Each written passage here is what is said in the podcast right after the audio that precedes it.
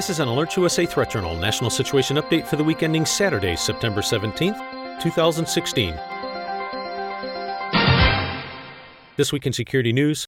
On Sunday of this week, Alert U S A subscribers were notified via S M S messages to their mobile devices regarding a warning issued by the South Korean government that North Korea had completed preparations for yet another nuclear test in an unused tunnel at the Punggye-ri nuclear test facility in the northeast of the country. The warning came just three days following North Korea's fifth nuclear test, which was reportedly the largest to date with an estimated yield of between ten and twelve kilotons, roughly three-quarters of the yield of the atomic bomb dropped on Hiroshima, but a mere fraction of the yield of more modern strategic weapons. South Korea's Defense Ministry spokesman Moon Sang-gyun stated that South Korea and U S intelligence authorities believe North Korea has the ability to detonate another nuclear device anytime, although they refused to say what specific evidence pointed to this determination.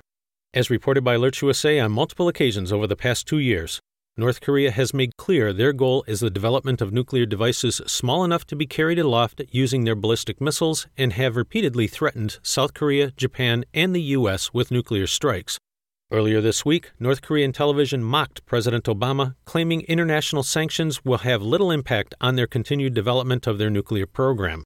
Listeners are reminded that in addition to a direct threat posed by North Korea, a potentially larger threat comes in the form of North Korea selling such devices to foreign governments, including Iran. It is well known that the two countries maintain extremely close ties and regularly aid each other in nuclear and missile programs. Shifting next to terrorism.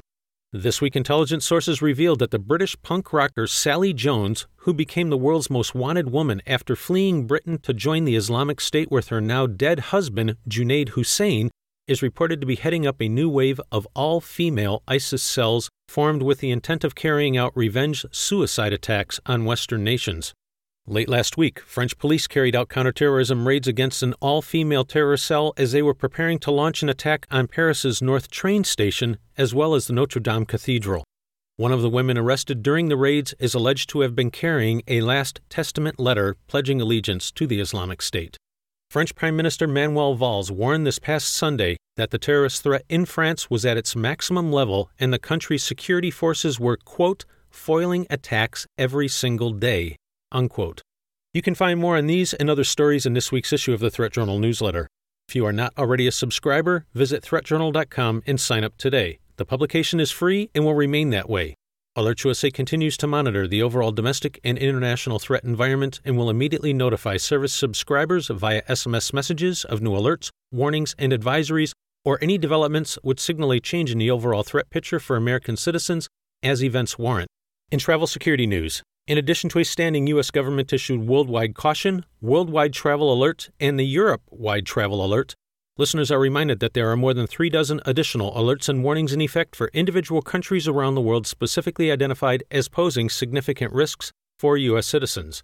As always, if you are planning travel abroad, even to such common locations as the Caribbean, Mexico, or Europe, Alert U S A strongly recommends checking out the U S State Department's travel website as well as that of the C D C for safety and security information about your destination.